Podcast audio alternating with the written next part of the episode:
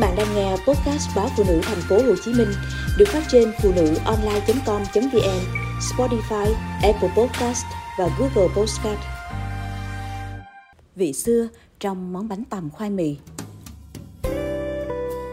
Nơi ký ức những người Nam Bộ thế hệ 8X trở về trước, những sợi bánh thu dài như con tằm, chăm chỉ nhà tơ với màu sắc bắt mắt, hương vị thơm bùi béo ngọt, hòa quyện vẫn còn lưu dấu và thỉnh thoảng vẫn gợi lên những khoảnh khắc thèm thuồng.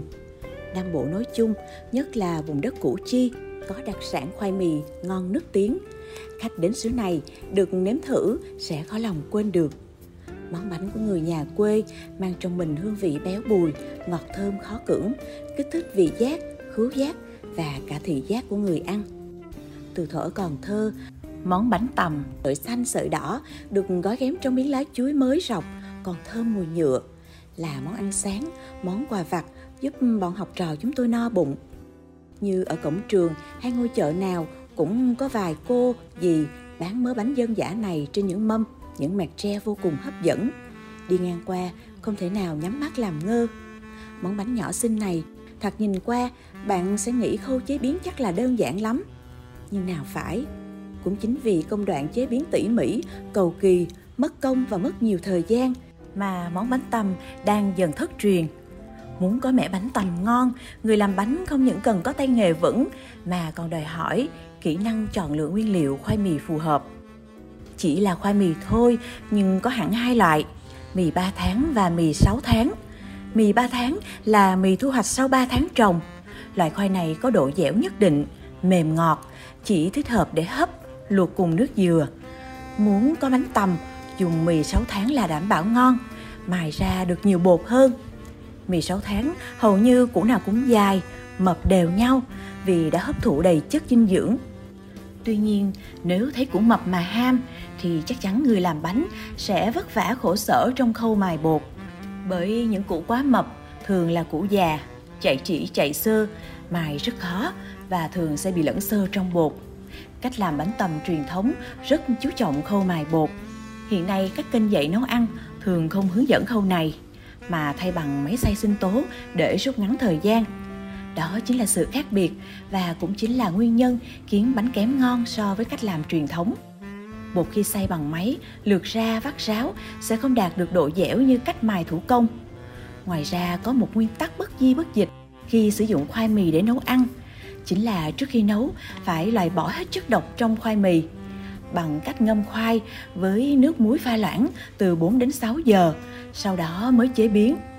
Tiếc thay, hầu hết các kênh dạy nấu ăn, kể cả kênh của những đầu bếp nổi tiếng, đều không đề cập tới nguyên tắc này.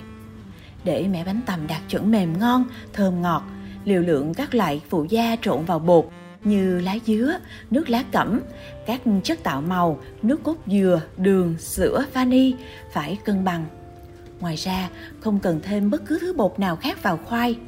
Nếu sành ăn, bạn sẽ nhận ra đầu là mẻ bánh bị pha trộn, các loại bột khác như trộn bột năng, bột gạo. Trên các mẹt hàng ngoài chợ hoặc xe đẩy hiện nay, những mẻ bánh tằm hầu hết đều được pha trộn để tăng trọng lượng bánh. Giảm chi phí thì người bán mới có lời nhiều. Những mẻ bánh thập cẩm như thế khi ăn vào sẽ thấy dai và cứng chứ không mềm mịn, béo bùi như món bánh nguyên bản. Để làm ra mẻ bánh tằm, tính từ khâu lột vỏ, ngâm nước thải độc đến khâu mài khoai, vắt ráo nước để lấy phần bột, rồi gạn lọc chỗ nước ấy để lấy phần tinh bột lắng động dưới đáy. Mất ít nhất nửa ngày trời. Tại sao phải lấy phần tinh bột? Là vì dù ít, nhưng nó chính là phần tinh túy nhất của mẻ bột. Không có nó, bánh sẽ giảm ít nhiều độ dẻo tự nhiên rồi đến khâu đánh tơi bột, pha trộn các chất phụ gia, xong đem hấp, ít nhất cũng mất nửa tiếng. Mẹ bánh lấy ra khỏi sửng, phải chờ thật nguội, khô ráo hẳn mới có thể cắt thành sợi tạo hình. Sau cùng, bạn lăn đều những sợi bánh qua lớp cơm dừa nạo nhuyễn để cơm dừa phủ đều cũng là giúp bánh tơi ra không dính chùm vào nhau. Bánh ngon khi được rắc thêm ít mè rang vàng thơm lừng và chấm cùng muối mè. Một mẻ bánh ngon đúng vị. Nhất định phải là mẻ bánh mà người làm đặt hết tâm huyết của mình vào từng sợi bánh. Cẩn thận, tỉ mỉ, tinh tế trong từng khâu chế biến. Đó phải là người biết trân trọng từng miếng ngon, nâng niu những món ăn, mang cùng mùi hoài niệm. Am hiểu tường tận về xuất xứ, lịch sử món ăn mà mình làm. Người làm bánh ngon cũng có thể là người kể chuyện hay, dù chỉ là những câu chuyện vụn vặt xoay quanh chiếc bánh khi đó người được thưởng thức món ngon như thưởng thức cả những tinh hoa của cuộc đời. Bánh tằm khoai mì là món ăn dân dã thanh tao được nhiều người nhớ đến, dù đang ở trên quê hương mình hay đang xa xứ.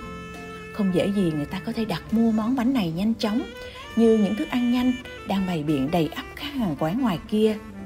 Thế nên, khi gặp được một món bánh hoài niệm, chính xác là duyên, bởi bạn đang gặp lại vị xưa vô giá.